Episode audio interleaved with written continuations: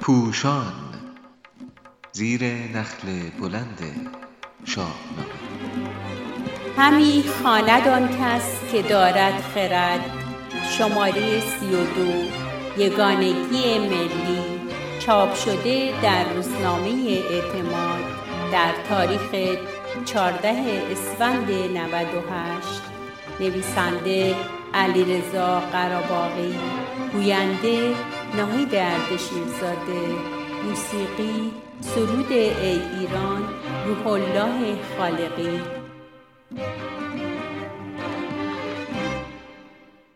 در شاهنامه تنها زبان، نام، مرز و بوم، آداب و رسوم و اسطوره های این دیار نیست که پاس داشته شده است. فردوسی بزرگ چیزی بزرگتر از همه اینها را در کالبد ایرانیان دمیده و آن خود ملی است. خود در شاهنامه نه آنچنان تنگ و پست است که به فرد، قبیله یا نژاد محدود شود نه تا آن اندازه گسترده است که مرزها را بیرنگ کند و همه بنی آدم یا تمامی آفرینش را در بر بگیرد. و نه آنچنان پندارینه است که باورمندان یک دین یا بستگان یک طبقه را شامل شود. این خود را در مفاهیم والای ستارگانی چون سعدی و حافظ و مولوی نمی‌توان یافت که فراتر از مرزهای جهان را در نظر داشتند. منظور آن نیست که در شاهنامه انسانگرایی صلحجویی یا حکمتهای فراتر از عالم مادی را نمی‌بینیم اما اندیشه و خواست فردوسی به طور ویژه یک حاکمیت ملی است. تا این سرزمین به دست خود ایرانیان اداره شود و ایران برای تمام ایرانیان باشد. در اثر بیتوجهی به شاهنامه به عنوان گنجینه فرهنگ ملی آسیب اجتماعی بزرگی به کشور ما وارد شده و خود ملی آنچنان کمرنگ شده که حتی در برابر شرایط بحرانی که احتمال دارد از گسترش ویروس کرونا پدید آید گاه شاهد پایداری بستگی های جناهی یا حتی محله‌ای هستیم. در جایی که عراق کشور همسایه و هم مذهب ما به درستی و بیدرنگ مرزهایش را بر پایه منافع ملی خود در برابر ویروسی ویرانگر محصور می کند و مصالح ملی خود را بر هر سیاست دیگری مقدم می شمارد ما شاهد آنچنان بغزی در میان بندی های پارهی از هم میهنان هستیم بر پایه بیاعتمادی مشترک گویی فرایند تصمیم گیری در مهار این ویروس مختل شده است. حتی در سطح محلی با توجه به بیکفایتی ها از برخورد ناپسند مردم این خیابان یا آن کوی می شنویم که در برابر تخصیص یک بیمارستان به بیماران آلوده به ویروس مخالفت می کنند. یعنی مخالفت ناشایست بر سر توزیع آب بین شهرها دیگر جای خود را به رفتارهای خود محوری داده است که در آنها خود ملی تا چارچوب کوی و برزن سقوط کرده است.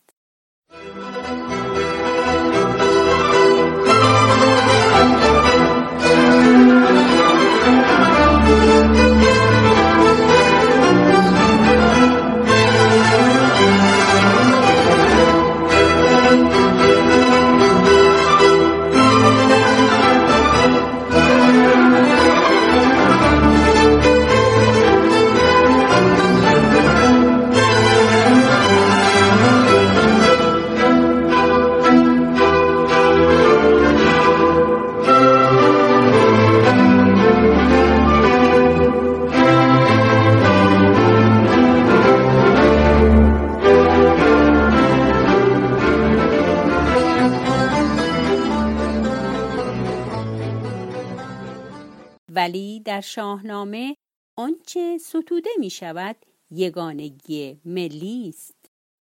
در بخش تاریخی زمانی که خسرو پرویز به دستور پسرش شیرویه در حصر تیسفون گرفتار است در نامه به پسر بیش از جان خود نگران آن است که چرا شیرویه نیروها را از مرز فرا خوانده است. زیرا ایران به باغی میماند که اگر پرچین آن را بردارند و باغ را از مردمان توهی گردانند دشمنان بر آن هجوم آرند. در بخش اسطوره‌ای نیز رستم نماد امید ایرانیان و پشتیبان این مرز و بوم در گسترش آیین بهی به دست اسفندیار نقشی ندارد. نسب او به دو باور دو نژاد و دو سرزمین گوناگون می‌رسد که تنها در یک چیز مشترکند. هر دو ایرانی هستند و آرزوی شکوفایی این سرزمین را دارند. گرچه فردوسی همواره به متن وفادار بوده ولی هر جمله و رویدادی را از منشور خردگرایی خود عبور می‌داده تا تأثیر مطلوب را بر ذهن خواننده و فرهنگ جامعه بگذارد. در داستان زادن رستم می‌بینیم که برای پدر بزرگ عروسکی به چهره و بالای نوزاد میدوزند تا سام از زاده شدن چنین گردی آگاه شود و برای زال بنویسد کنون شد مرا و تو را پشت راست. نباید جز از زندگانیش خواست. پس از آن سام تا هشت سالگی به دیدن نوه خود نمی رود. در حالی که این تنها نوه اوست زیرا در داستان به دنیا آمدن زال می‌دانیم که نبود هیچ فرزند مرسام را.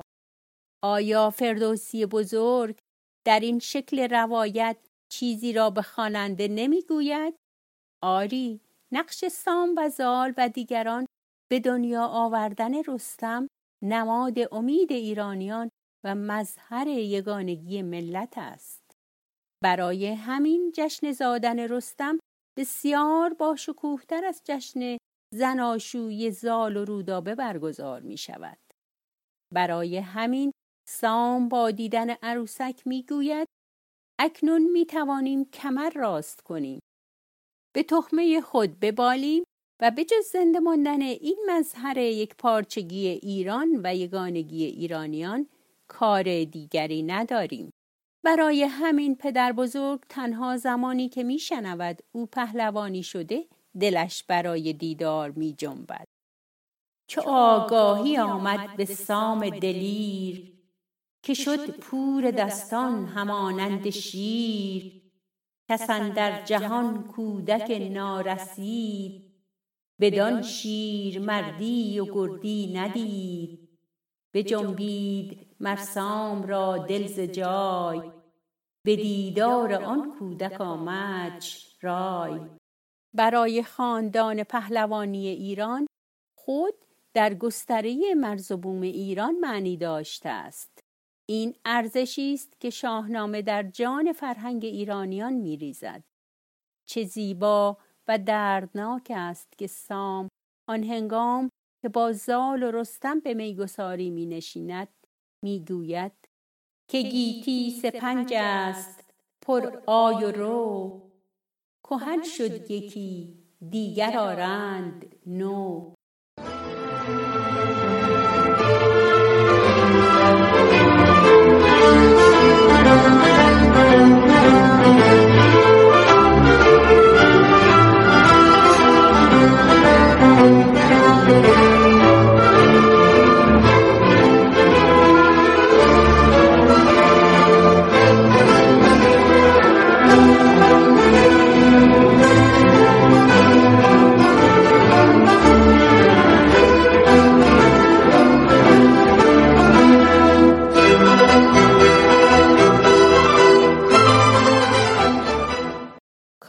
به جای پرداختن به اینکه کهان بخوانیم تا به گویش زمان فردوسی نزدیکتر باشد روی این نکته های ظریف و فرهنگ ساز شاهنامه تکیه کنیم تا روش و منش هم میهنان روزگار خود را به روش و دیدگاه دانای توس نزدیک کنیم.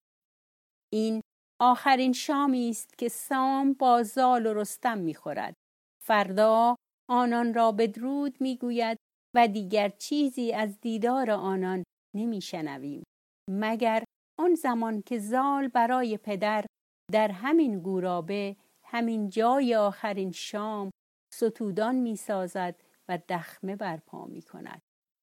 کلامی هم که گفته شد آخرین کلام سام پیش از شام است. روزگار گذرا و پر از آمد و رفت نسل هاست. یکی روزگارش کهنه می شود و می رود و نو را به جای او می آورند. ما رفتنی هستیم. ایران این آتشگه است که دیرنده پا بر جای خواهد بود.